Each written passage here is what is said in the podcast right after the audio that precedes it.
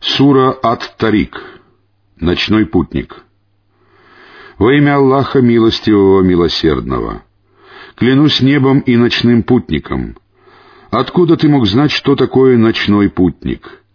Это звезда, пронизывающая небеса своим светом. Нет души, при которой не было бы хранителя. Пусть посмотрит человек, из чего он создан.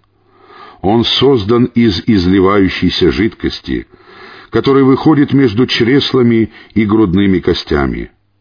Воистину, Он властен вернуть его.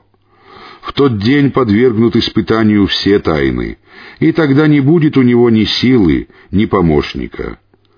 Клянусь возобновляющим дожди небом, клянусь раскалываемой землей. Это слово различающее, а не шутка.